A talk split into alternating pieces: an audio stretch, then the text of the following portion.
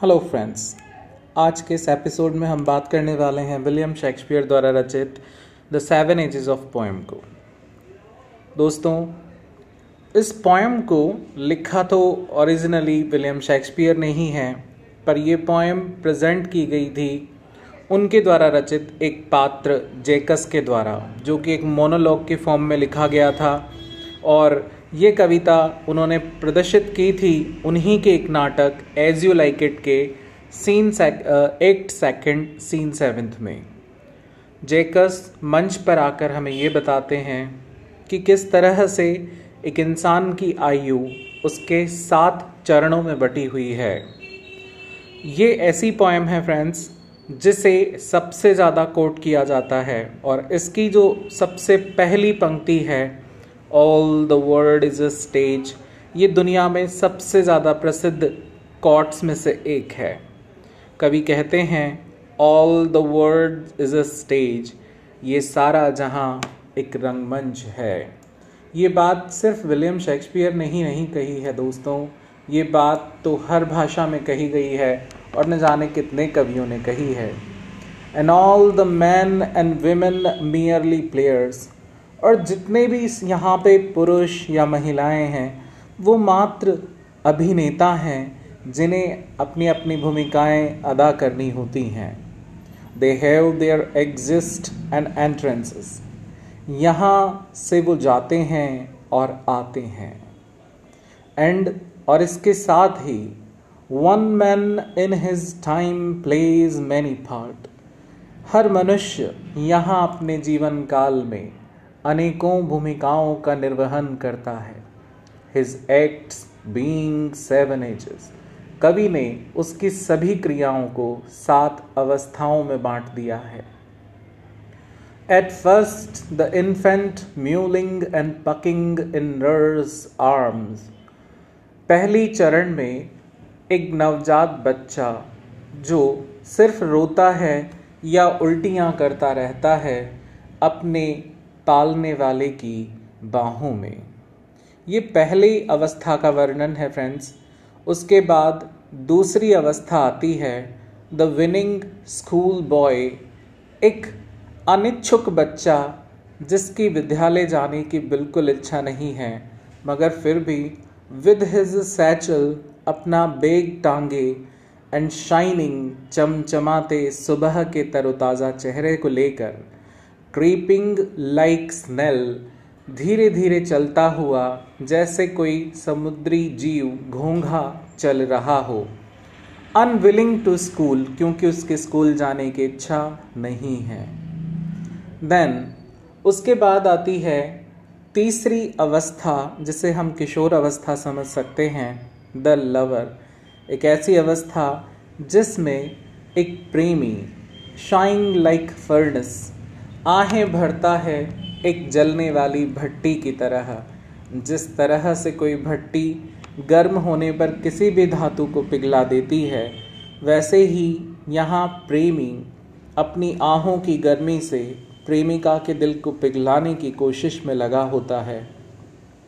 With a वॉयफुल ballot कभी प्रेमी अपनी प्रेमिका के लिए सैड सॉन्ग गाता है and made to his mistress eyebrow और कभी अपनी प्रेमिका की बोहों की तारीफ़ में गीत गाता है।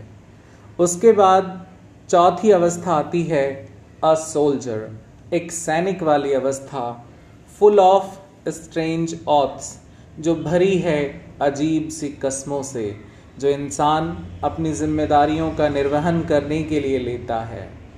And bearded like the part यहाँ जिम्मेदारियों का निर्वहन करते करते वो अपनी देख रेख करना भी भूल जाता है और इतनी बड़ी बड़ी दाढ़ी उसकी हो जाती है लाइक द पार्ड जैसे तो कोई तेंदवा हो। लाइक द पार्ड ये एग्ज़ाम्पल है सिमिली का। जीलियस इन ऑनर यहाँ वो सम्मान पाने के लिए दूसरों से ईर्ष्या तक करने लग जाता है। सडन अचानक ही कभी भी इन क्विक क्वारल शीघ्र लड़ने लग जाता है। सीकिंग चाहत में रहता है। द बबल रेपुटेशन एक टेम्प्ररी एक अल्पकालिक इज़्ज़त के लिए। जो वो जानता है कि ये बबल है, यानी कि टेम्प्ररी है, मगर फिर भी even in the cannon's mouth मौत के सामने खड़ा होकर भी, वो अपने सम्मान की लड़ाई के लिए तैयार रहता है। पांचवी अवस्था आती है दोस्तों, जस्टिस की। इस उम्र में, इन फेयर राउंड वैली व्यक्ति अपने गोल मटोल शरीर के साथ with good cap on lined अच्छे कपड़े पहनता है विद आईज सेवर आँखें गंभीर हो जाती हैं and beard of formal cut और अपनी दाढ़ी भी वो औपचारिक ढंग से काटने लग जाता है।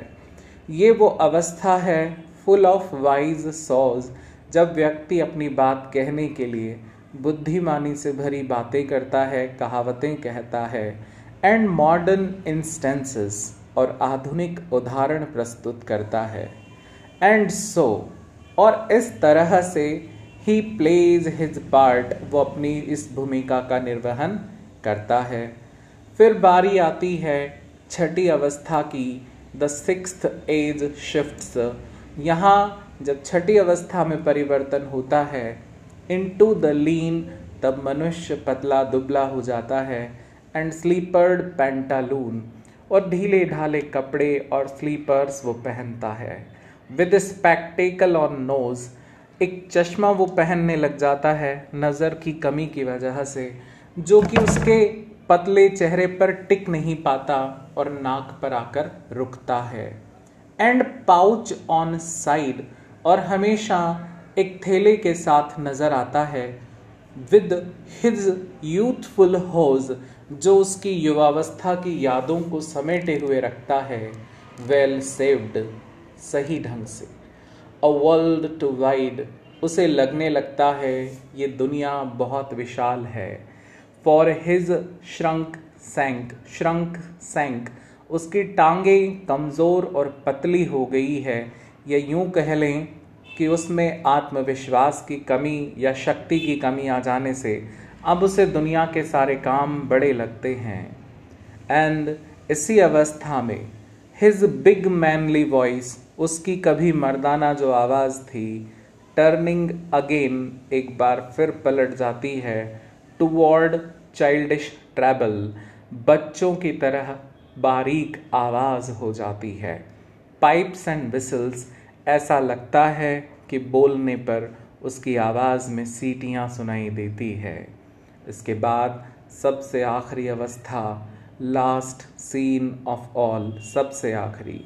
दैट एंड्स जिस अवस्था में अंत होता है दिस स्ट्रेंज इस अजीब अजीब सी घटनाओं से भरी हुए इतिहास का। जिसे कहा गया है सेकेंड चाइल्डनेस दूसरा बचपन। एंड मियर ऑब्लिवियन मात्र यादें ही यादें, क्योंकि यहाँ इंसान कुछ कर नहीं पाता। हर तरह की ज्ञानेन्द्रियाँ उसका साथ छोड़ देती है, शरीर साथ छोड़ देता है। सेंस टीथ न दांतों का साथ है सेंस आइज़ न आँखें हैं सेंस टेस्ट न स्वाद का ज्ञान है। सेंस एवरीथिंग हर चीज़ यहाँ छूट जाती है और इस तरह से एक मनुष्य की जीवन यात्रा का अंत होता है। आई होप आप लोगों को इस कविता में मज़ा आया होगा। Please follow my channel and thank you for listening me